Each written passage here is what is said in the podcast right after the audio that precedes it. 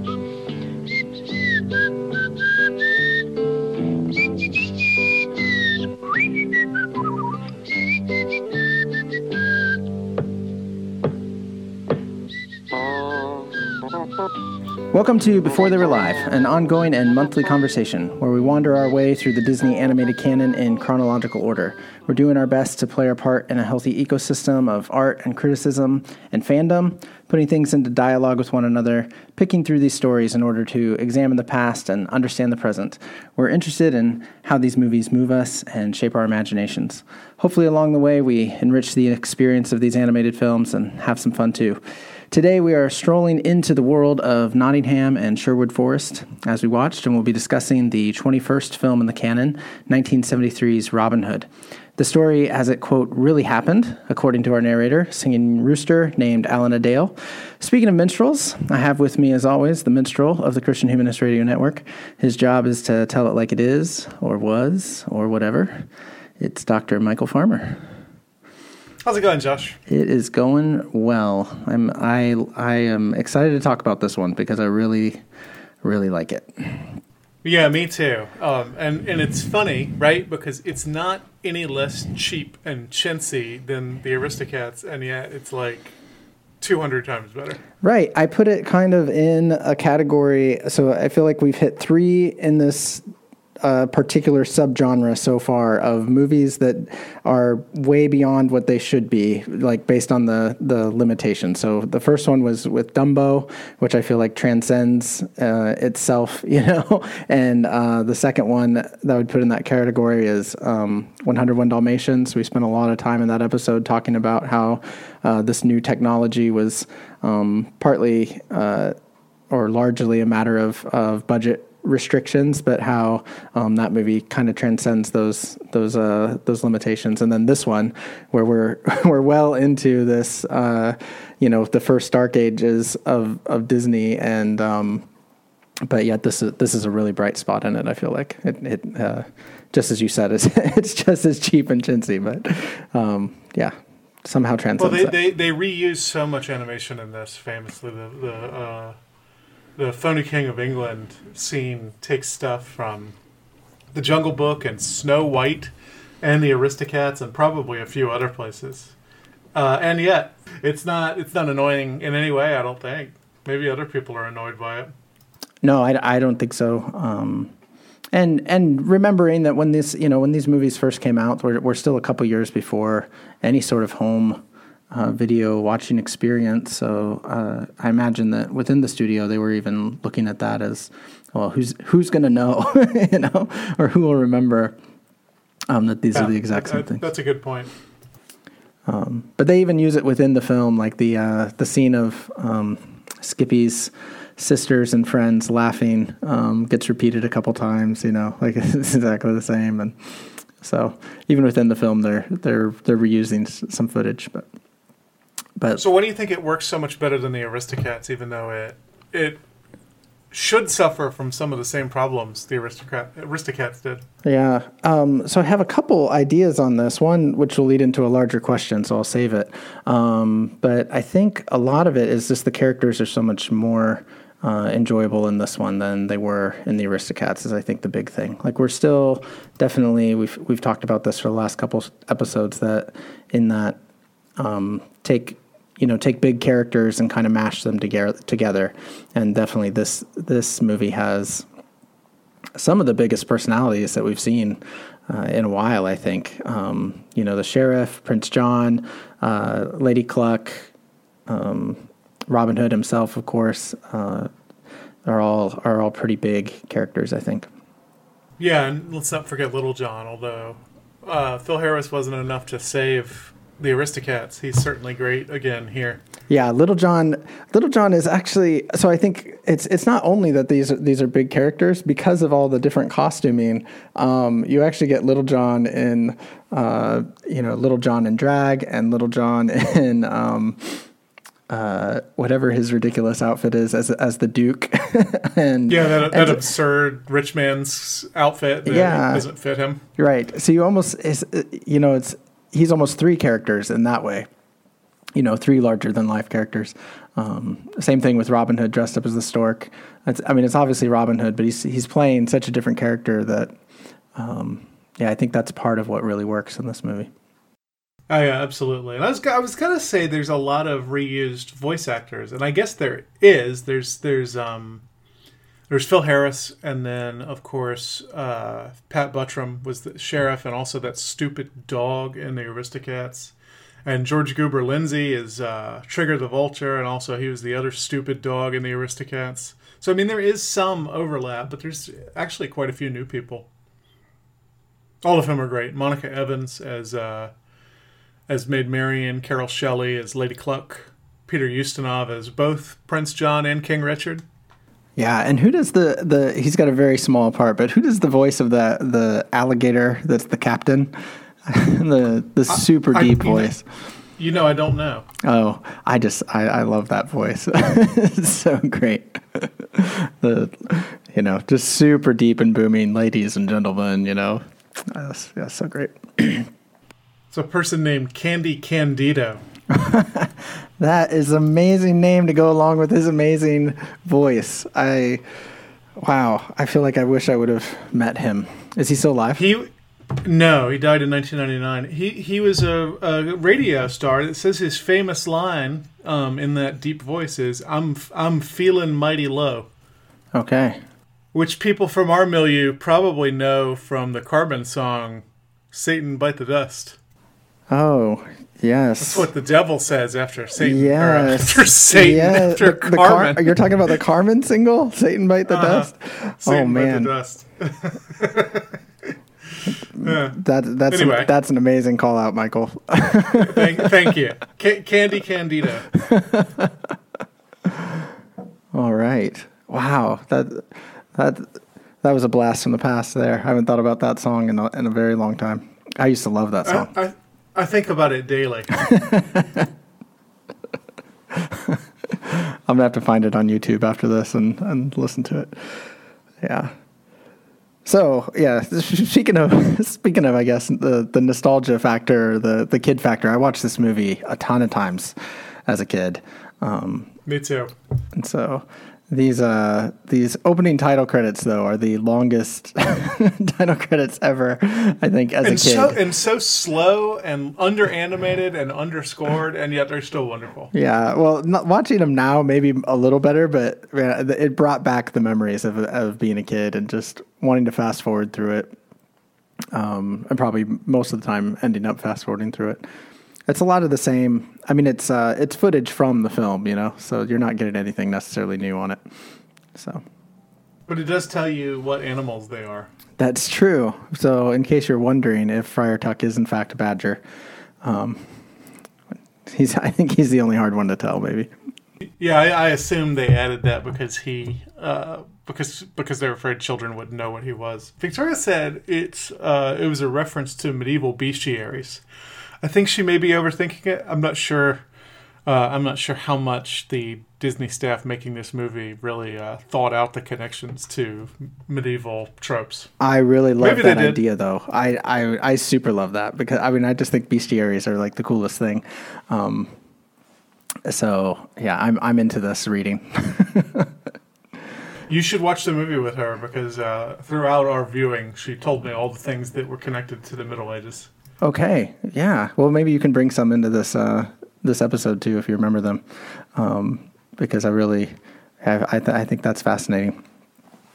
Um, yeah, and then So you said you had another thought on why this movie transcends the Aristocats that was going to lead into a larger discussion. Oh yeah. So uh, yeah, before we drop it, I guess I guess it's the use of animals that I, I kind of wanted to talk to you about. Um, so uh, don't let me monologue too long if I if I if I do.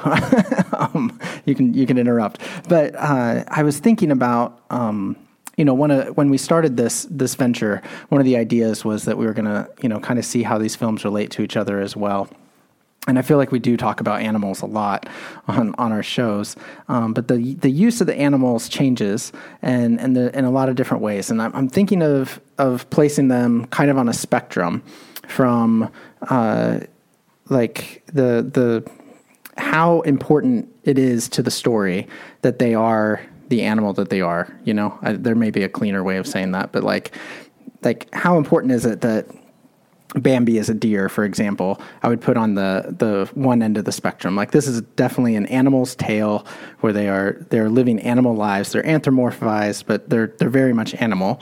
And then I'd put all the way on the other end of that spectrum somebody like Goofy, right? Who the the fact that he's a dog basically has zero rel- relevance into um, his character. So like you know, Goofy and in Mickey and the Beanstalk is you know it could be it could be anything. Does that make sense? Absolutely. Okay, so along that spectrum, I'm seeing you know the different movies that we've watched, how they've used animals in different ways. So you know, I'm, I'm not going to throw everybody in there, but you know, maybe you have Dumbo um, more on the, the these are these are very much animals uh, side of things. There, there's a little more interaction with humans, um, just by the by nature of the fact that they're in a circus. But you know, it's it is still an animal tale. Uh, Lady and the Tramp, 101 Dalmatians. Um, the way the animals interact with Mowgli in the Jungle Book, the way the animals interact with uh, Cinderella, uh, and then like the animals from Wind in the Willows, you know, Mr. Toad, um, are are closer to these animals in Robin Hood, where they're actually dressed and living in houses and and all these sorts of things. Um, where I think the Aristocats fits in there is hard to nail down because they are you'd maybe put them closer to um, Lady and the Tramp or 101 Dalmatians, um, but the way that they behave puts them closer to almost closer to Goofy, you know, like Sure, like the cat's playing. yeah, the cat's uh, playing piano and instruments and, and all that sort of stuff. So I'm wondering if if the the the fact that their behavior and their look is so out of sync with each other is part of the um, the dissonance in that movie. Whereas here, I think um, you know the fact that uh, these they are animals. Um, yeah, I, I, they're. I mean, they're they're animals in, in human clothing and living in castles and, and those sorts of things. But there's also there's a bit of nature in it, like the the rabbit house, for example. You know, is built under under that tree, and the roots, and they're they're somewhat sized appropriately, so they're more. You, do you kind of see what I'm getting at? Like there, there, there's something essential to the fact that they are animals here. Um, but That's interesting because I would I would have said the opposite. I would have said they're they're essentially part of that goofy side of things where they, they very easily could have been human beings. But I, I hadn't thought about the rabbit hutch and and uh, stuff like that. Right. Maybe they're closer than I thought. Well, But I- they they've yeah. Go ahead. uh, I, I would definitely put them further on that end of the spectrum, like towards Goofy. Like they're definitely closer to Goofy than Bambi. You know, so like I'm I'm definitely, um, I'm like yeah, definitely they move that direction. they're wearing clothes and they you know they fight with swords and and bows and arrows and uh, play the the lute or whatever. You know. But they've picked a lane in a way that the Aristocats haven't. Yes, yeah, I think that's what I was I was trying to say. Yeah, that's interesting. Do you know why they're animals? No, and I Do you know the history? I, I don't know the history. I, I do have a quote, um, but I don't. So I, the, the the quote kind of comes after why. So do you know the why? I do, yeah. They were going to make a movie about Reynard the Fox, who is a French folk hero, but apparently, I don't know much about those legends, but apparently they decided that it would be a little too adult uh, for a children's movie, so they just took the characters they designed and turned them into Robin Hood. I think I think that's correct. Okay, that sounds that sounds like something that would happen. Definitely. Um, yeah, Ken Anderson, uh, who is the the director of the story and character concepts, uh, his quote was that he knew right off the bat that Sly Robin Hood must be a fox, and from there it was logical that Maid Marian should be a pretty vixen. Little John, legendarily known for his size, was easy a big overgrown bear. Um, Friar Tuck is great as a badger, but he was also great as a pig, as I had originally planned. But then I thought the symbol of a pig might be offensive to the church, so we changed him. Richard the Lion-Hearted, of course, had to be a regal, proud, strong lion. Um, so, like you know, a lot of the characters, it, it, it almost it came out of their their personality, what what animal they were in a way. There's yeah, that, it, it, definitely works. There's like that, that, symbolism. Yeah, there's that symbolism happening. Um but yeah, I was I was going to ask you actually a similar question of uh, you know what what is gained or lost or accentuated. I don't know like what's right what what the right uh, adjective is, but um, you know from them being animals and not being people. I think kids must like it more. I mean, I, I, I definitely think that's one reason that this is so beloved is because you know they're cute. They're not they're not people, and the movie would have been good if they were, but it would have looked much more like the is it 1937 the Errol Flynn Robin Hood, which, mm. on which this is clearly based. But making them animals allows them to use some of the same set pieces that they would have used if it was a human based, but it feels totally different. Yeah, I this is also the movie that launched a million furries. I'm sad to say. a million furries. You don't know what the furries are? No, I missed that. Oh yeah, this is a. I think largely it began on the internet, but it has uh, slithered its way into real life. These are people who are sexually attracted to anthropomorphized animals. Oh, okay, okay, like uh, yeah. There's a, yeah. I'm, I'm trying to remember the joke. It, I can't remember what movie it's in. I think it's a Mike Myers movie where he's like attracted to the to when Bugs Bunny dresses up as a girl. Okay. Right, uh, but I, I mean, I think even a sizable percentage of non furries, their first crush was Maid Marian or Robin Hood. You know what I mean? They're they're very good looking foxes. I feel weird saying this. yeah. Since I am not a furry, must right. be said. Yeah. Um. Yeah, I, I yeah, I, I, so but I, I think going back to what you were saying, like I do I do think there's a there's a, a an appeal to the kids and there's a there's a but I, am more interested, I think, in the different feel, like the fact that it feels different because it's a because it's animals and not humans. Like I wonder if that, um, in some ways, like lowers our uh, defensiveness, so that we can, so that the story can tell us things that it wouldn't necessarily be able to tell us if it was, you know, the same story with with humans. I like that. What what do you have in mind for what it's telling us? I'm not exactly sure what the story's telling us though. That's the problem. Is like I I, I don't know that they capitalized on that, but I, I wonder if like um, for example, a story like uh, um, you know, Finding Dory or something, uh, which which more clearly has, you know, some some big themes in it if it works better as as a um, as an animal tale.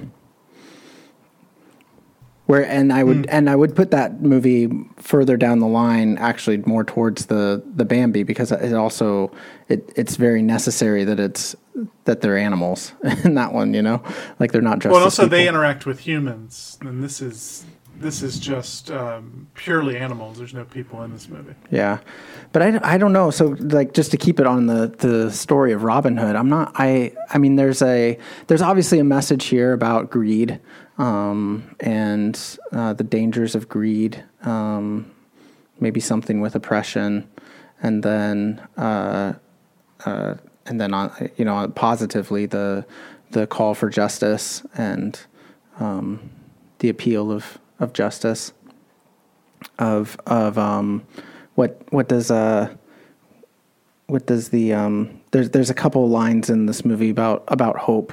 Um, one is uh, with with Friar Tuck in the in the um, after everybody's been jailed. Friar Tuck says, you know, maybe maybe hearing the church bells will still will still give some hope. And then uh, uh, when when Robin Hood comes to the to the birthday party, and uh, I think the the mother rabbit says something like, "You do you do so much to keep our hopes alive." So I think you know maybe some of those themes um, would be the message that they're trying to get through to us. Sure, and you you have the unjust law idea that Robin Hood is an outlaw, but he's an outlaw for doing the right thing. He doesn't keep the money he's stealing; he's giving it back to the people from whom it was stolen. So he's the the breaker of the unjust law, and thus himself just. Yeah. But I am curious how that plays. I mean, it seems like all those themes would potentially be found in any other Robin Hood movie with with human characters, you know? So I think you're more familiar with the other Robin Hoods and maybe even with the source material than I am, which is a, a very low bar because I have no familiarity. So, um, yeah, I don't either. I've not I've not read any of the source material. okay, uh, yeah. So I, I, didn't know if you had anything um, that this movie particularly highlights on those points um, that maybe a human Robin Hood wouldn't have. I can't think of anything. I, I really think they're basically human, and they were just chosen um, they were chosen based on the characteristics of the animals. You know. Yeah. Ro- Robin Hood is clever, so if he's going to be a fox, and right. Uh, the the uh, sheriff is predatory, so he's going to be a wolf. Yeah, I wonder if it does then just go back to the fact that you know it's it's you know the reason they didn't make that other French folk tale was because you know this is this is more palpable palpable for children. And so in that way in that way it works you know like in that way you can talk about some of these you know not even talk about but just you know implant in the imagination some of these larger themes more adult themes but because they're coming from you know a cute fox and a you know a uh, you know a silly uh, chicken and stuff like that that it that it it can resonate for the whole family i guess Sure. I mean, the interesting thing about Robin Hood movies is th- there's a there's a trend of making them kind of bleak and realistic. There's that. Uh, what I heard, I never watched it. The the terrible Ridley Scott, uh, Russell Crowe Robin Hood from 2010, and then there's Robin Hood Prince of Thieves, which is pretty dreary. Those don't really work, right? Because the the Robin Hood I think most people like is the very dashing joyful Robin Hood. And maybe using animals makes it even more dashing and joyful because it, it lets you it lets you see this as not real. Whereas, I mean, objectively, the story is kind of horrible, right? You have this pretender to the throne who is uh, pillaging his people, like taxing them into abject poverty. There's a terrible scene where it's Skippy's birthday, and everybody in the family has scrimped and saved, she says, to give him a farthing, which is a penny. You, you know what I mean? Yeah. But because because they're rabbits, and it, you, we can laugh about it, and because uh, because Prince John sucks his thumb and cries for his mommy. Right. Well, I don't know what kind of monster you are laughing through the rabbit scene because that that is a it's a tearjerker of a of a moment. Michael. Yeah, I didn't. I didn't. I'm sorry. I didn't mean I laughed at that scene. but you can you can kind of forget about it. Because, no, yeah, no. There's a lot yeah. of there's a lot of very funny stuff in this movie, and I do I wonder actually if that's if that's um, the thing is that there's a, the the whole thing with Robin Hood kind of bringing hope and light, a lightness to a very heavy and dark situation. If he does it as a human, then you know, and it's a human tale, then it can come off as either extremely cheesy or the bleakness is just not bleak enough, you know, like uh, one or the other. And then, but if you do it with animals, uh, you can have those bleak moments, um, and you can, but the whole thing overall has a more lighthearted tone that that is acceptable. Yeah, and you know, maybe the reason that people have most of most of us have trouble accepting the dour Robin Hood. I don't know anything about the original stories, but maybe the reason we have trouble accepting the dour Robin Hood is because so many of us grew up on this, and and before that, the uh, Errol Flynn Robin Hood. Which again, this has a great deal to that.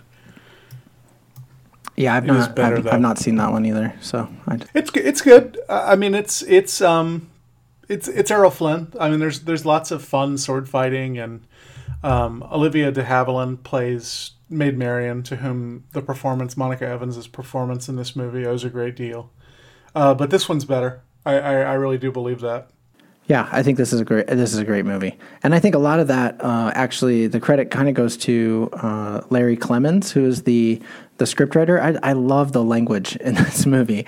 Um, if you if you haven't watched it with uh, the subtitles on, I, I encourage you to because there's there's so much that kind of like they they just fire through it, but there, there's just a lot of really fun uh, words and language in here. What's your favorite? Oh, I, I'm not sure. Um, maybe. Uh, oh man, I, I wrote down a whole bunch of them. Um, you know, Prince Prince John calls the the uh, the the townspeople insolent musical peasants, which I think is really good.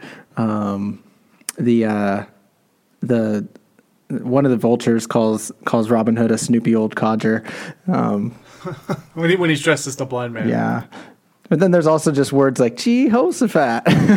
They're just great. Cri- criminally, isn't that what? Yeah, the, isn't the- criminally. Uh, he calls oh he calls Robin Hood Scissorbill.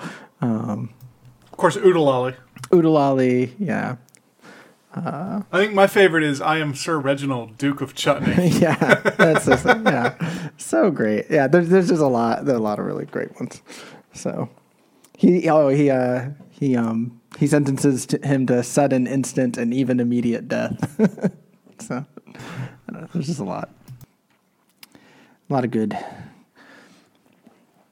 Um, oh, and speaking of Sir Reginald, he says, uh, "Let me." Uh, what he says? Let me lay some protocol on you when he's when he's gonna go. I like it when he hand. sits on Sir Hiss and says, "Oh, sorry, Buster." Yeah, yeah, and again, I mean that's that's Phil Harris playing Phil Harris's radio persona to some extent. But yeah, you're right. This script, and maybe maybe that's the reason it's so much better than the Aristocats, is that it, it really snaps in a way that movie doesn't. And, and in some ways, I think the script here is even better in terms of dialogue than the the Jungle Book script. Yeah. I agree. I actually, um, I think depending on which one I've watched most recently, the, they those two vie in my in my head as which one I actually enjoy more. I think Jungle Book is the better movie in an maybe in an objective sense, whatever that means. Um, but as far as you know, which one just brings me so much joy watching them, I I, re- I really I love both of them. I put them I put them on nearly the same level. Th- This has to be one of the most joyous movies ever made, right? I mean, it's just other than a few scenes where it gets bleak, everything in this movie just makes you want to jump up and down. Yeah, and I I remember that very much as a kid, and and my kids it's the same way, you know, like especially the big, you know, so after Robin Hood is outed, like the stork is is discovered that it's Robin Hood, um, and then there's that big fight scene, you know, and it's just uh, it's. I mean, it's a fight scene, but it's so, just so fun, you know. Like there's, Well, and there's so many different parts to it. So um, every single part is really good, and then th- they're all added together, and it's just chaos in a really wonderful way. yeah, My favorite shot in the movie is from that, and it's very small. I, I, I don't know that I'd noticed it before I watched it this time, um, but there's a scene where Robin Hood is sword fighting with the rhinoceros guards, and they've got battle axes, and he's just he's so casual about it. The way he's holding the sword, it's like he's just waving it back and forth. It doesn't look like he's trying at all. yeah. Uh, it's just a wonderful shot. Yeah, he's the ultimate like cool hero in that whole thing because like yeah, because he's dialoguing with Maid Marian the whole time, you know, proposing to her and you know uh, suggesting honeymoon locations and and all this stuff while their while their lives seem to be in in, in danger. And all of that owes quite a bit to Errol Flynn, not just in Adventures of Robin Hood, but in all his movies. That's very much his persona. And and the other place, I, this is going the opposite direction. This is going later rather than earlier. I think that gets echoed in the scene in the third Pirates of the Caribbean movie where. Uh, is it what's his name? I was going to call him Will Scarlet. Will Turner and Elizabeth Swann are getting married during a sword fight. Oh yeah, which to me is the best scene in any of those movies, and th- that owes a lot to this movie, and it owes a lot to Errol Flynn as well. So, um, yeah, that that fight scene is amazing. yeah. I was to say nothing of Lady Cluck being on the Wisconsin Badgers football team. that's right, which is just a, a wonderful moment. Well, I asked my kids about this movie about you know what what what they love about this movie. That that's what that was the first thing they brought up was Lady Cluck, and um, yeah, she's just the best. I saw you posting to, to Twitter about how much you love Lady Cluck. Yeah, I was actually trying to subtweet you, cause, but I couldn't find your old tweet about uh, um, I, you know, way back when we were doing Cinderella, you said Gus Gus was the best like side character in the canon. I was gonna say maybe Lady Cluck would eat would eat Gus Gus. yeah, you know, I think you're right. I, I think Lady Cluck is better than Gus Gus. yeah, that could, she's a, she's amazing. Yeah, she's she's a force of nature, uh, you know, and and and she's great not only like in that fight scene, but the other thing that's great about her is how quickly and easily she she um she'll play with with the kids, you know. So uh, Skippy yeah. Skippy throws shoots his arrow over the castle wall, and you know he's in there, and of course he's terrified uh, when he's when he's found. But then she immediately turns it into a game, and and you know she plays the part of Prince John, and um, has him, you know, helps him become the hero in that moment where he's really, you know, fearful, and I just yeah, I think it's really great. She's very gentle when she needs to be. So so you, you should they could have just made her this kind of fat, grumpy uh, woman, but instead instead you're right. She she's very tender with those children. Mm-hmm. And she's also got the wisdom. I mean, she's she's just a very. It's amazing what what a full range of character she is for the small amount of of movie time she has. You know, because then after that, she also has the quiet moment with with Maid Marian, where she's you know um, encouraging her and telling her absence makes the heart grow fonder, you know. Um, so yeah, really, I really like her. She owes quite a bit to the nurse, I think, in Shakespeare's Romeo and Juliet, and also to a Moliere play called Tartuffe. The, there's a there's a kind of bawdy maid character. I think her name is Dorine in that in that play uh, that I, I think goes into Lady Cluck's DNA. That's really that's interesting. What's the? Uh, I'm not, yeah. You have to give me a synopsis. I don't. I don't know anything about that. Tar- Tartuffe is a play about a religious hypocrite. He he's a, a, kind of religious con man who gets who who convinces this French nobleman that he's legit and he he's quietly stealing his money and trying to seduce his wife. It's a funny play. Tartuffe um, is actually still a word they use in French to mean hypocrite. It comes from that play. It's funny. Yeah. I mean, it's it, it's a good play. Is it? But yeah, d- definitely Lady Cluck. I, I don't I don't know if if if Dorine is just a cultural type that Lady Cluck is also, or whether somebody consciously thought, oh, we should make her more like Dorine. But she's definitely in that line.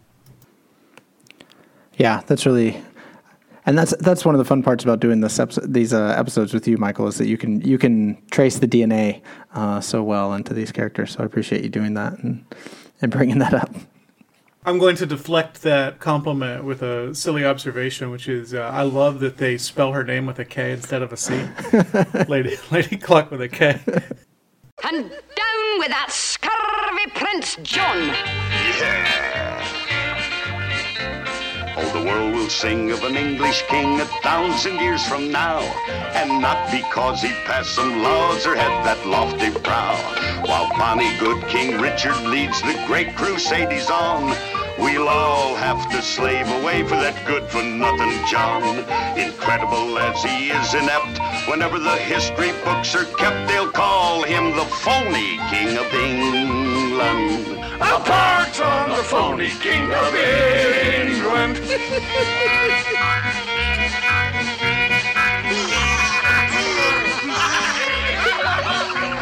so, The Phony King of England is one of the best songs in the Disney canon, wouldn't you say? For sure, and it's so it's it's so perfectly timed um, in this movie. Uh, I feel like um, when I was a kid watching this, I would I would always be so bored during the the love song right before it, and so then this is a this is a major pick me up afterwards.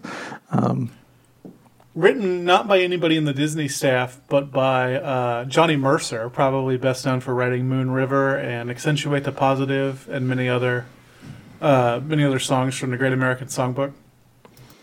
Yeah, I really um, like you said. There's so much uh, reused animation in this scene, but it still it just really works. It's just it's just like uh, the it's it's so catchy. It's fun. Um, you know, all the characters. There's a there's a there's an air there's a there's a sense of victory. You know, um, of course, after this, things are going to get real dark and bleak. But um, you know, this this is that high mo- point in the in the in the journey for our heroes, where where things seem to be looking up. Victoria told me I, there's a there was a conference, and I don't know if this is true or a legend, but there was an early modern conference where I guess early modernists divide into camps as to which kings they prefer, and the anti-King John faction apparently spontaneously sang this song to mock the pro-King John faction in this early modern conference. well, that's just wonderful, isn't it? I like the idea that they would all just know it. yeah, but how could you not? It is. It's it's so catchy, and um, yeah, I mean, even uh, even the sheriff of Nottingham knows it. so. yeah. well, it's funny. The song is what ends up making Prince John angry enough to uh, really destroy the the town. I mean, at some point, if you bleed your people too dry, they're not going to be able to give you anything else. So the, the song upsets him to the point where he acts against his own best interest in some ways. Yeah, it's the, it's the humiliation of it that that really drives him. But before we get, which I mean, you would be humiliated too, right? Too late to be known as John the First. He's sure to be known as John the Worst. yeah, which is nonsense. He is John the First. There's there's no other King John in England. Oh, really? I don't I don't know my I don't know my royals very well. So well, K- King John is actually really important because it's because of King John that they wrote the Magna Carta, which is the the foundational document of British law. It's it's what takes some of the power away from the monarch and gives it to the Parliament. And King John signs that. And I don't know enough to know whether he does it because he's uh, because he thinks it's a good idea, or he does it because he's so corrupt that they made him do it, or they'd cut off his head. I, I don't know which one of those is true. Yeah, it's funny that you mentioned that because uh, just this morning I was talking to some middle schoolers, and we're actually doing uh, Robin Hood here as a as a play, and um, so they they told me that, and I, I had no idea. I knew what the Magna Carta was. Um, I'm not that uh, historically illiterate, but I didn't realize that it was tied to this story. So it's really yeah. Uh, well, and it's funny because there's that line in the song. Um, the world will sing of an English king a thousand years from now, and not because he passed some law or had that lofty brow. Well, actually, the thing other than other than this song, the thing we know about him is he passed a law. It's the the one thing people know about King John that doesn't come from Robin Hood. Yeah, that's really great. I have heard that. I mean, obviously, this presentation of, of Prince John is not fair, but I've heard that in, in some ways he was actually a better king than Richard. Oh, that's interesting. Yeah. But I, I'm certainly not capable of making that judgment. Yeah, well, my my entire knowledge of this this comes out of the goofy exposition at the at the beginning of the movie when um, Hiss Hiss accidentally says that King Richard's uh, crown looks good on your noble brow, and, and they have that whole argument, and and the, the it's such a weird part of the movie um, because we're just meeting these characters for the first time. Uh, Robin Robin Hood and Little John are about to rob them in their carriage, and uh, they go through this whole backstory of you know why King Richard is away because Hiss hypnotized him and sent him on the crusade, and it's it's really it's wild. it's a wild bit of exposition, but that's my whole knowledge of this this time period of England. So. and of course, I mean, Richard wanted the Crusades. He was a apparently a very war hungry king. So, it, but that's so unacceptable in 1973, and even more accept, unacceptable in 2019 that the only way they can justify the Crusades is saying, "Oh, well, it was Prince John's idea." right. but of course, I mean, I, I, suspect the reason taxes went up during that era is because they had to pay for the Crusades. Yeah. Well. You will see, so you can understand why there'd be a pro King John uh, faction at the that that conference. Yeah, it makes sense. but there's no song against Richard the Lionhearted. That's right. Yeah, because every, I also read there's a real period ballad called "The Bastard King of England" that's about King John, and that this song is a reference to that. Obviously, they couldn't call it "The Bastard King of England." yeah, that wouldn't that wouldn't quite fly. wouldn't pass the Disney censorship rules. Yeah.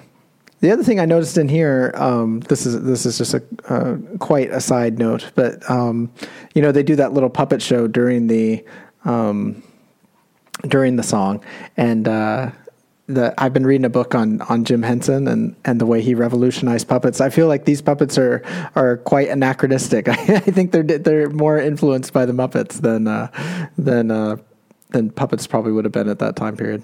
Even though obviously puppets have been around that long. Did the Muppets exist in 1970? I guess Sesame Street started in the late 60s, didn't they? Um, yeah, I forget the exact years, but definitely, um, you know, before he, before Sesame Street, um, and before really the Muppets as we know them, he he had already made huge influence because uh, he was, you know, he was doing a lot of TV work, but he was doing it on sketch shows and he was doing it in, um, uh, um, uh, commercials. Commercials. Yeah, he was. Yeah, I don't know why that word wasn't coming to my head, but yeah, commercials. So, yeah, definitely. I, I mean, it's around the same the, the same period. I think I'd, I'd have to go back and look at the dates in my in my book and make sure that I'm I'm right on that. But when when I saw it in there, just you know, because I've been reading it, I was like, oh, that that seems to make sense. That you know, that's kind of in the air. It, I think the puppets are also supposed to be a reference to Punch and Judy shows, which is this hyper violent uh, type of puppetry in the early modern period. Punch and Judy were a married couple who hated each other, and they would take turns beating beating each other up with a stick. Yeah, yeah. There, there's there's probably multiple influences in there, for sure. But I think um, I think uh, Henson was w- w- one of his big innovations was using the the human hands uh, as the puppet hands, which you know Friar. Oh Tuck- yeah, and they do that, don't they? yeah, Friar Friar Tuck reaches through to to you know to to bash him with the stick. So whereas you know I I don't know I'd have to see if there's any Punch and Judy, you know, if there's any video of those Punch and Judys, but um, I imagine that they were, you know, the the puppets, the arm on a stick, on a, you know, on a on a rod, that would have done that. Is my guess. Yeah, that's probably that's probably I don't know. Obviously, there's no period videos. Yeah. So. Anyway, I, that's quite far afield, but while we were No, while, not at while we were on the song, I just thought I'd throw that out there because it's kind of kind of interesting to me. the other songs are all written by Roger Miller, and they're all pretty great, except maybe not in Nottingham. Yeah, I, I think actually not Nottingham isn't isn't so bad. I, I, I think through throughout this movie, uh, the the songs are all all really good, and um, it's funny. Not in Nottingham. Uh, I, I didn't notice it until this this this watching, but um, the first time we see um, the sheriff of Nottingham, he's singing a version of Not Nottingham, like when he's when he's Oh, first coming he? to town. Yeah. Um, uh, he's got some different words in it. Something about uh, collecting the taxes, but um, yeah, it's I and I think this is so. I think this is something that maybe we want to touch on is the the difference between the villainy of the sheriff versus the villainy of um, Prince John, and then some of their similarities too. We can kind of compare and contrast them, but Prince John seems really out of touch with everything, right? Like Yeah, he's that's true. he surrounds himself with Sir Hiss is basically you know his only advisor.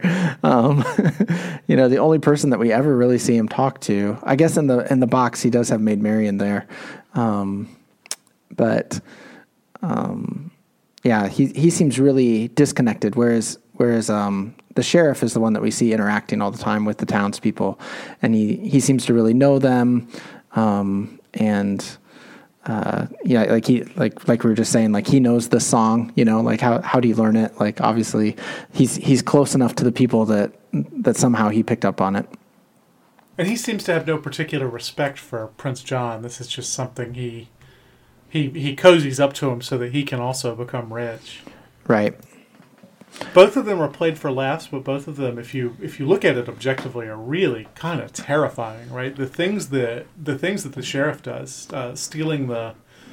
uh, We've talked about stealing the farthing from Skippy on his birthday, but I mean robbing the poor box at the church, and uh, the the scene where he beats that dog with the broken leg on his cast. to get Yeah, that's the one I was thinking out. about too. Yeah, and that's I mean that's the first scene where we see him, so that's really setting up his character for us is watching him, uh, you know, watching him beat the beat the dog on the cast. It's, it's like you said, it's it's uh it's in, in any other movie, it'd be th- those things would be so bleak, you know, it'd be it'd be hard to watch. But uh, and part of it there too is that is Pat Buttram's performance. His his voice is so difficult to take seriously as a villain because it's so silly. Uh, but yeah, that that's a really well drawn villain. In that, if you if you want to pay attention enough, you can see how evil he truly is. But if you're just a kid, you can watch it and not be afraid of him. Yeah. The voice is, is really something because it, I was so yeah that was almost my question was something like is is he like a, a lovable villain or not. Um, and I don't think he is. Like he's not lovable but there's something about him right? Like there there and it's I mean it's in that voice you know like um, that makes him I, I I don't know what the right word for it is. He's not he's not terrifying. Although if you obviously if you were actually in the in the world he would be terrifying Yeah, I think part of it is that he's as joyful as everybody else in the movie. yeah he You know, sings he's a lot always whistling. Yeah, he kind of he kind of floats along. I mean, he he very much belongs in the Merry Men, in that sense. Yeah, Um, he's got- he's got a real not swagger. joyful. Uh, part of it is he's very secure uh, of himself, sure of himself, whereas Prince John is really defined by his insecurity. He knows that he's not really the king. There's these frequent scenes where the crown is too big for his head and it keeps slipping down. Yeah. Which is part of the uh, the animation in this movie that I think is just really wonderful. Like I think uh, again, like we're seeing th these these character animators at their peak form, even though they're working with um, you know limited resources. So there's a lot of of those kind of sight gags in this movie, um, with the crown falling down, with the you know, I love that opening scene with uh, Robin Hood and Little John like getting dressed in the in their disguise as they're running. Like, I just think that's a, a real lovely piece of animation. Um, the the sheriff of Nottingham and his, you know, the, just the way he walks and his swagger when he when he gets into the fight with um, the uh, with Friar Tuck and their you know their bellies are just bouncing off of each other. And then a lot of the facial work too you know like when uh when little john is is smelling robin hood's um burning soup you know like so it's in the small details and also in the in kind of those bigger broader moments that i think the animation really is is is is quite well the character work is really quite well done in this movie the the tremendous shot of him pulling the limp carrot out of the stew and kind of just tossing it away. Yeah. yeah. That's all. There's a lot of really, really great sight things in this movie. And the animation is all very smooth. I, I and it, it would have to be given how loose this movie is. So I again, you see that during the archery scene, that the shot where uh, the stork is the stork. Robin Hood as the stork is about to take his shot, and uh, and the sheriff pushes his bow up, and in a single fluid motion, he uh, Robin Hood just shoots another arrow to knock it down. Yeah, that's that's like the most. I mean, you, you were talking earlier about the nonchalance of the of the fight with the rhinos, but I feel like this is another scene where it's just like, man, Robin Hood is the coolest. Like he's just the best, you know. Like he's so And, calm. and in fact, the, And the, s- the only time in the movie where he looks frightened or nervous at all is the very end where he's on top of the burning tower. Like his his face is pure terror, and it's really effective Mm-hmm. because we've come to expect him um, to be completely nonchalant about everything. yeah, he can get out of anything. So. Have you seen the original ending? Um, I just saw it on Wikipedia. Um, I haven't seen the actual. I guess it was released on one of the DVDs. Um, you could actually watch it, but I just saw the synopsis of it. Have you actually seen It's it? It's just storyboards and then um, and really bad impressionists of the voices. So they, they never actually animated it, but oh man! So he in, in the in the alternate ending, he gets wounded and Little John has to save him, and he takes him to the church, and Prince John follows him, and he's about to kill him, and then King Richard shows up. But it's it doesn't work at all, and, and I think the reason it doesn't work is because we don't want Robin Hood to be injured. He needs to be essentially immortal uh, in order for this movie to work. right. We def- like Skippy is definitely our proxy in the movie. You know, like uh, he wants to be Robin Hood, which who doesn't want to be Robin Hood after watching this movie? You know, um, I, I mean even. Uh, and then uh, yeah, he's the one who's rooting for him and believes, you know, the whole time like he's going to be okay.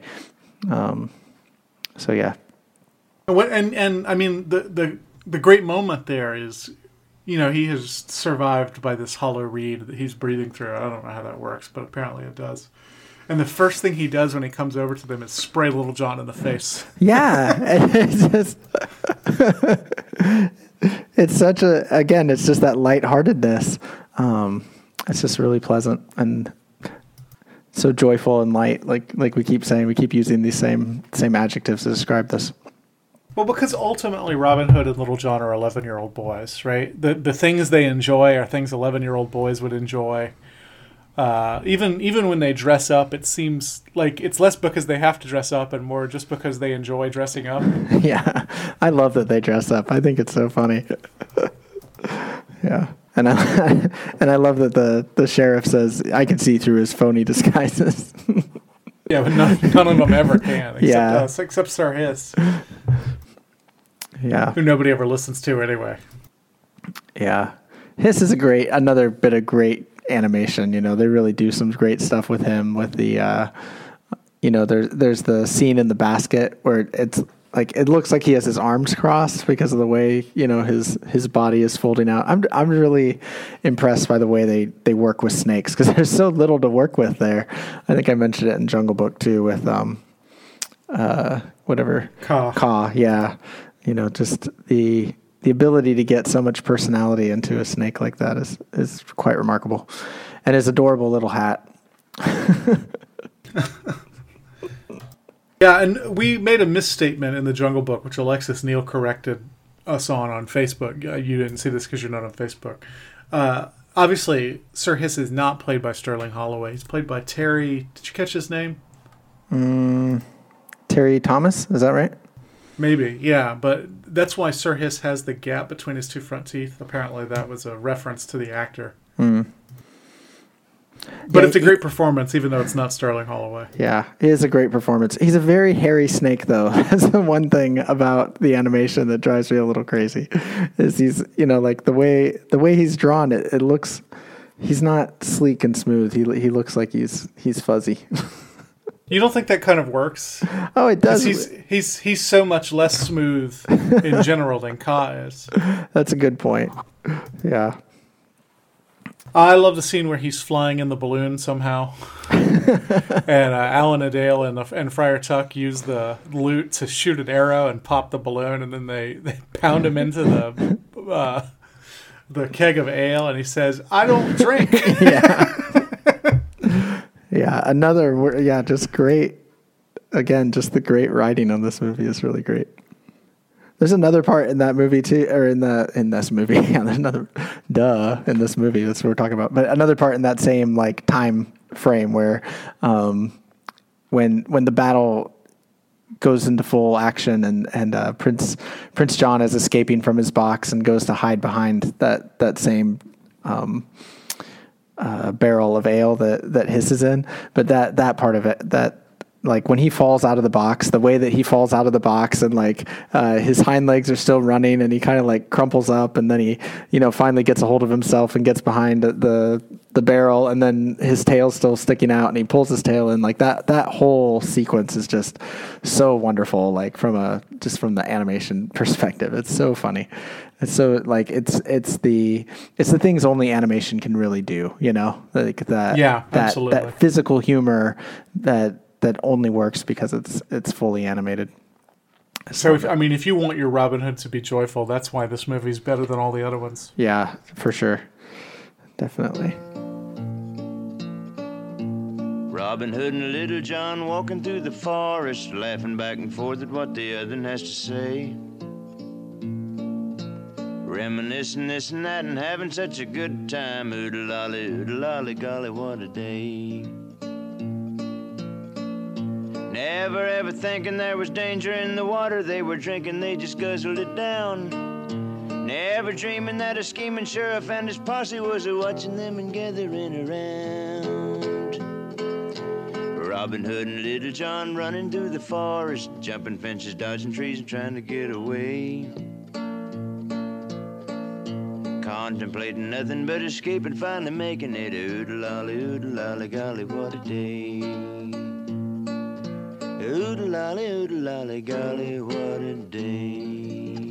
Well, I had another question for you that was uh, I don't maybe this could maybe it's a little less joyful, but I, I can't remember where I heard you. I don't remember if you tweeted about this or if you were talking about it on one of your other episodes.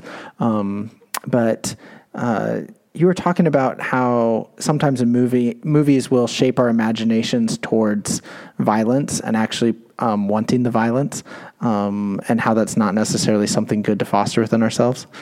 Do you remember where you're talking about that? It's a it's a thing I talk about sometimes. I don't I don't remember. Yeah. I, you know, I never remember anything I say.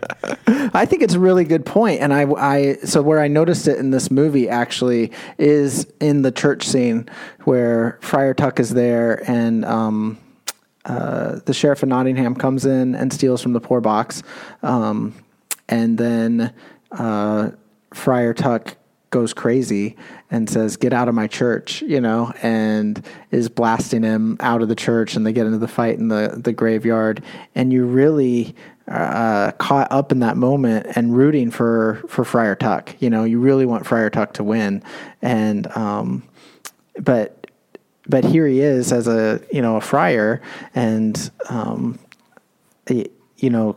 Is this really what we want to be rooting for? Is, is our friars, um, you know, uh, resorting to violence rather than you know calling to repentance? I just I, I don't know. That kind of struck me in this this time this viewing. Yeah, that I mean, and I think part of the the issue here is that he's acting so out of character. Not just he's a man of the church resorting to violence, but also Friar Tuck is the most merry of all the merry men, and he um that that he is so angry really shows you how transgressive it is to to rob the church. Right. In, in real life, of course, there's almost nothing the sheriff could have done. I, I mean, because the the church was a autonomous entity and almost as powerful, if not more powerful, than the state. I, I think robbing the church would have been a really, really terrible idea. And of course, they never would have been able to execute him. I, I mean, the, the church would have gone nuts over it. Yeah, but I was kind of hoping that the Pope would show up and just crack crack the sheriff of Nottingham over the head. Just trying to figure out what kind of animal the Pope would be. Yeah. Well, I'm just I'm imagining it like I I, I always go back to that that Smokey Bear um in the the Humphrey the Bear. Smokey Bear just you know the Pope just pops in as like a cutout and and whacks him.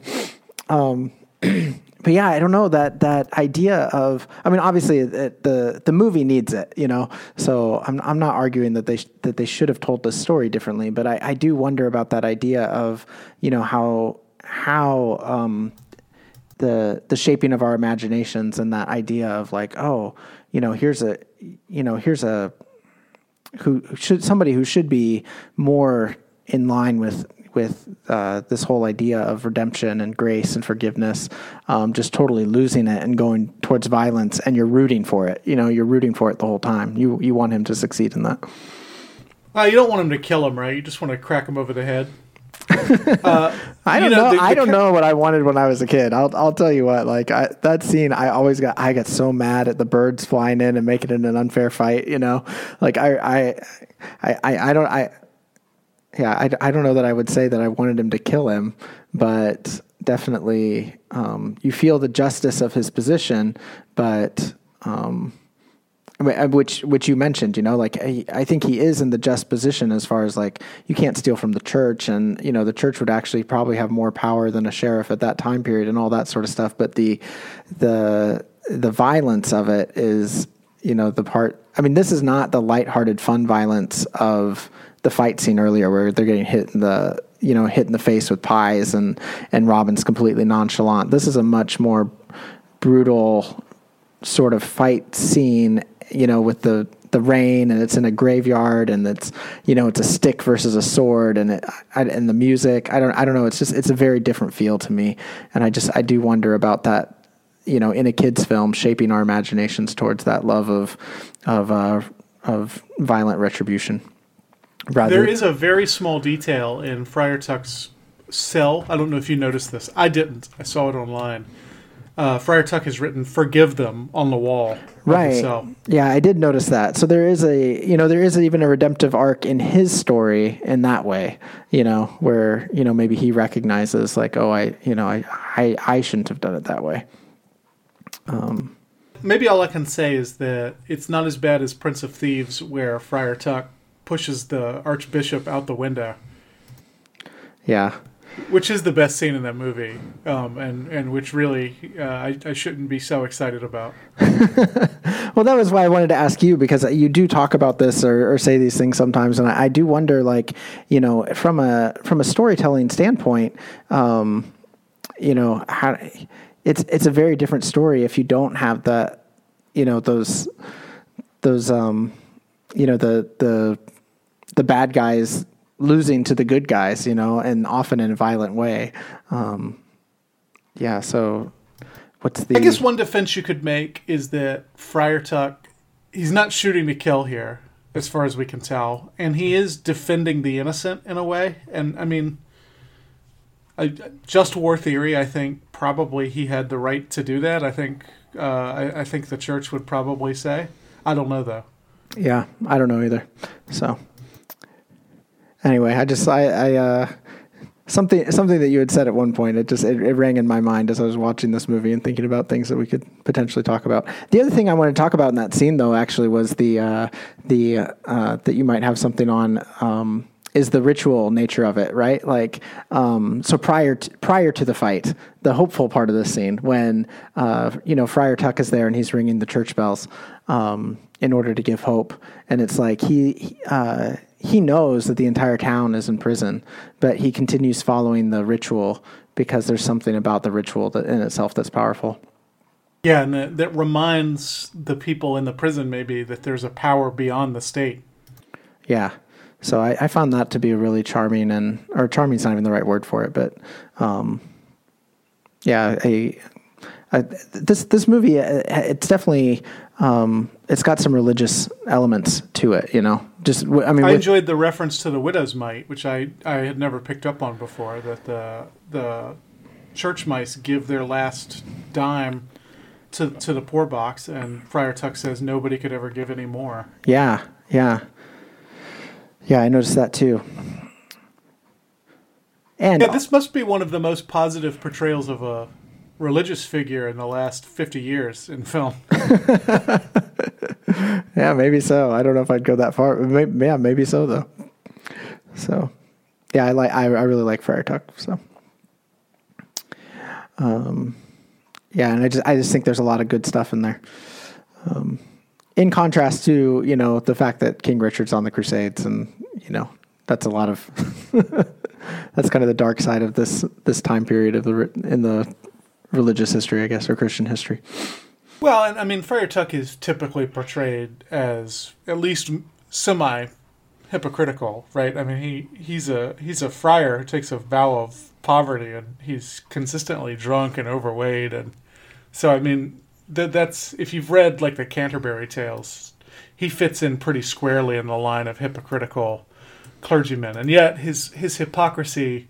It, it's it's almost like he's hypocritical about the things that don't matter as much, but he's um, he's a man of God in ways that really count. He's less hypocritical in this one, though. You don't see him getting drunk all the time or anything. Yeah, I don't see the hypocrisy in him really. Um, yeah, that- I- Again, again, you compare him to Prince of Thieves or something like that, and you see Friar Friar Tuck there is is a, ambi- a ambiguous figure in a way he's just not here. yeah. I just, I, I guess I just enjoy him so much here. So, well, the other scene that my uh, kids really love is this this heist scene at the end, um, where they go in and they they free the prisoners, and uh, Robin Hood is you know getting all the money out of uh, Prince John's bedroom, uh, which I, I think there's something there too, with just the you know the fact that he that he's surrounded himself with with just bags of money, and he sleeps with one under his pillow and one under his arm. Um, I don't know. There's there's a real there's a real corruption there. Um, Yeah, the ugliness of greed. Like he's not even spending this money. He just wants he fetishizes it. yeah, and it's his whole. Uh, I, I don't know. I don't even know what you'd call it. Like it, it's it's the only place he's deriving comfort. And actually, this is another, uh, you know, perhaps redemptive uh, moment in this movie is, uh, you know, he's he's in the um, in the treasury or in Hiss throne room or wherever. You know, it's all the treasury. He's got money everywhere. You know, just uh, apparently piled around the castle. But uh, um, you know, his says to him, "You're not your you're not your cheerful, genial self." but he's just he's locked in just this this grimace. You know, um, all, he he can't get the you know none of this satisfies him. None of this is satisfying. Yeah, in some ways, stealing his money is uh, is a good thing for his own soul. Although I'm, you know, he doesn't see it that way. Yeah. By the end, though, it's interesting. He's motivated more by revenge than greed. Like he seems happy at the end when he thinks Robin Hood is dead, even though he's lost every dime he has. Oh, that's a that's a good point. But I like I like what you're saying there about like what's good for his soul. Um, yeah, this pro- this movie does does do some work in that area, I, I suppose. Of um, you know we don't we don't see what happens to him beyond the uh, the the labor work, but um, yeah, there you you can imagine it in that way, right? That that this is actually uh, this is the end of his redemptive arc. Is um, you know maybe he finds um, you know he he finds some fullness in in a in a much more simple life. Yeah, I mean, we certainly don't see that, but save it for the fan fiction. Yeah, that's right. Let him join the church. Yeah, yeah. Maybe he will. Maybe there's a prison. Maybe there's a really strong prison ministry in Nottingham.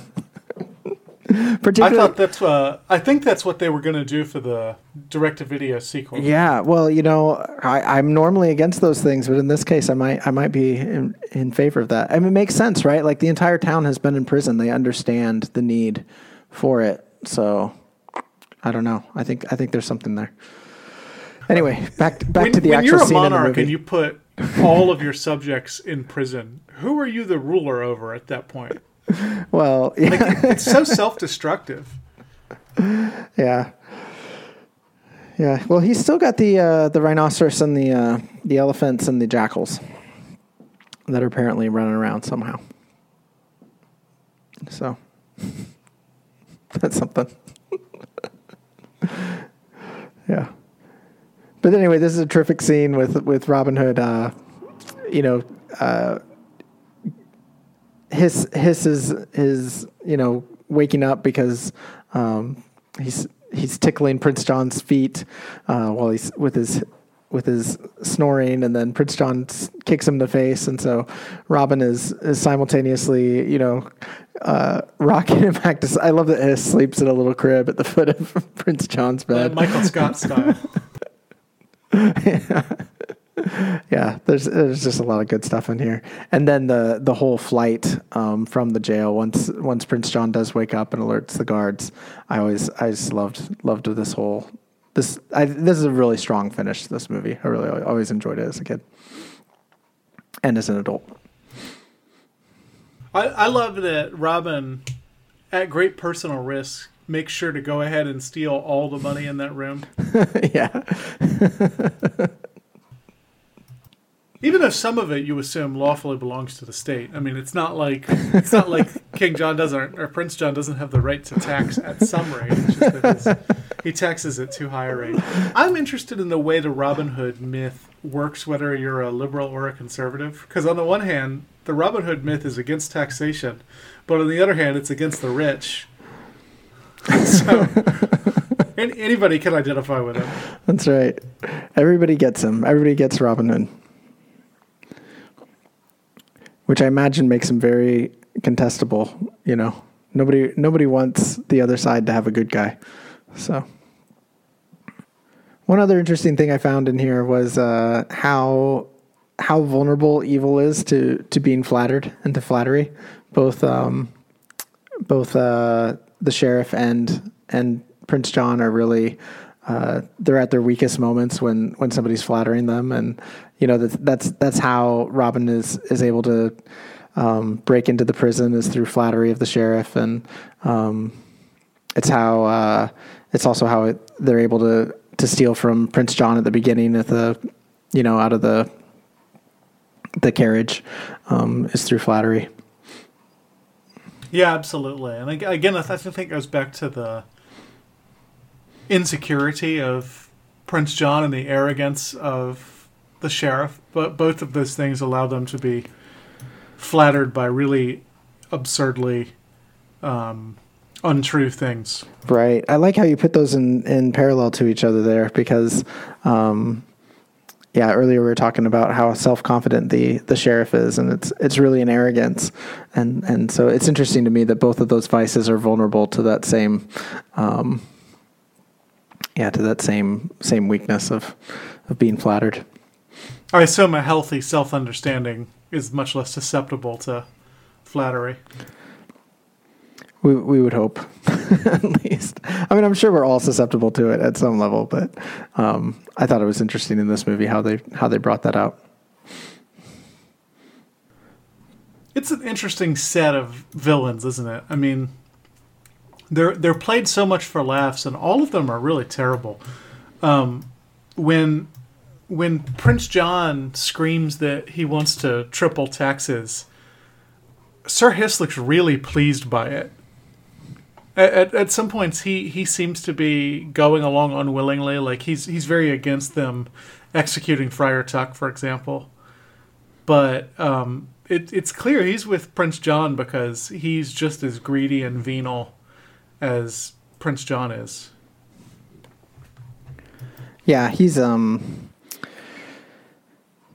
and and he, I mean he's he's definitely he's got the revenge aspect towards Robin Hood as well, you know. Like he's he's completely willing to sell him out, you know, like at the uh you know, he's so excited to to to let him to let Prince John know that the stork is actually Robin Hood, you know.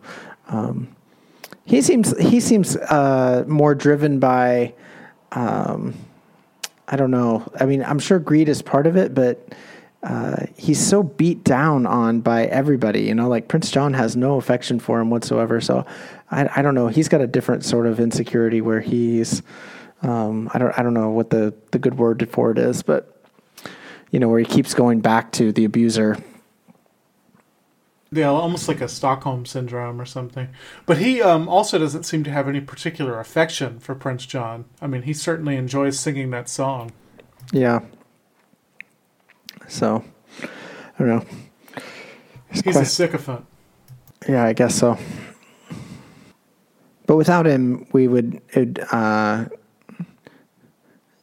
I mean, it's it's. Uh, he's making a fool of Prince John at the same time. Like, you know, uh, he's he's the one who originally says, you know, please please don't suck your thumb like that. You know, like I don't. I, and he's always reminding him of his mother and of you know. I, I, yeah, he's really interesting. There's an interesting dynamic there between the two of them. He doesn't just take it all the time. Yeah. Well, and he's clearly the smartest of the three villains, and nobody listens to him. That's a comedy trope. I mean, that's a that's a thing, you know. Yeah. Well, that's about all I've got, Michael. There's, yeah, I've, I feel like I've driven most of the conversation. Do you have, uh, did you have some more things that you wanted to get in? No, I think we've covered everything. This is a um, this is such a great movie, and and you know, it's the probably the last great movie we're gonna get until the Dis- Disney Renaissance. Yeah, I think that's, I so think that's buckle right. up. Yeah, I haven't, I haven't seen most of these ones in between now and, uh, and, um, The Little Mermaid, which is usually the, the, you know, considered the first in the Renaissance. Um, I did watch, um, uh, what Oliver and Company the other night with my kids, and um, yeah, the whiplash between that one and uh, and Little Mermaid as far as how fast they got good um, is pretty amazing. so uh, we have that to look forward to. Um, Oliver and Company is the first movie I ever saw in a movie theater, so I'll probably always have a certain level of affection toward it. yeah, it's not that I don't have any affection for it. It is amazing though, like the the jump, the the opposite jump than what we saw. So we saw a pretty big fall from uh, from what Sword in the Stone, or yeah, from 101 Dalmatians to Sword in the Stone, right? Um, and then from Sword in the Stone to Aristocats, like we saw a pretty quick tumble. Um, and the the leap back up is pretty amazing.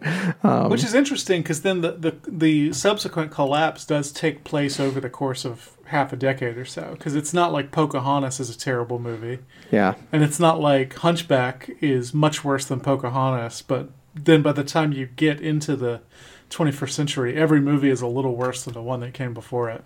yeah, But we've uh, we'll talk about that uh, in the future. yeah. In a couple years, we'll get there in a couple years. What's what's next? So next is that is a good question. I sent you a list of, and now I forgot. The. Many Adventures of Winnie the Pooh, isn't it? Oh, I think that's right. Yes, which actually is not. Uh, yeah, it's not so bad. So, I've got some affection for Winnie the Pooh.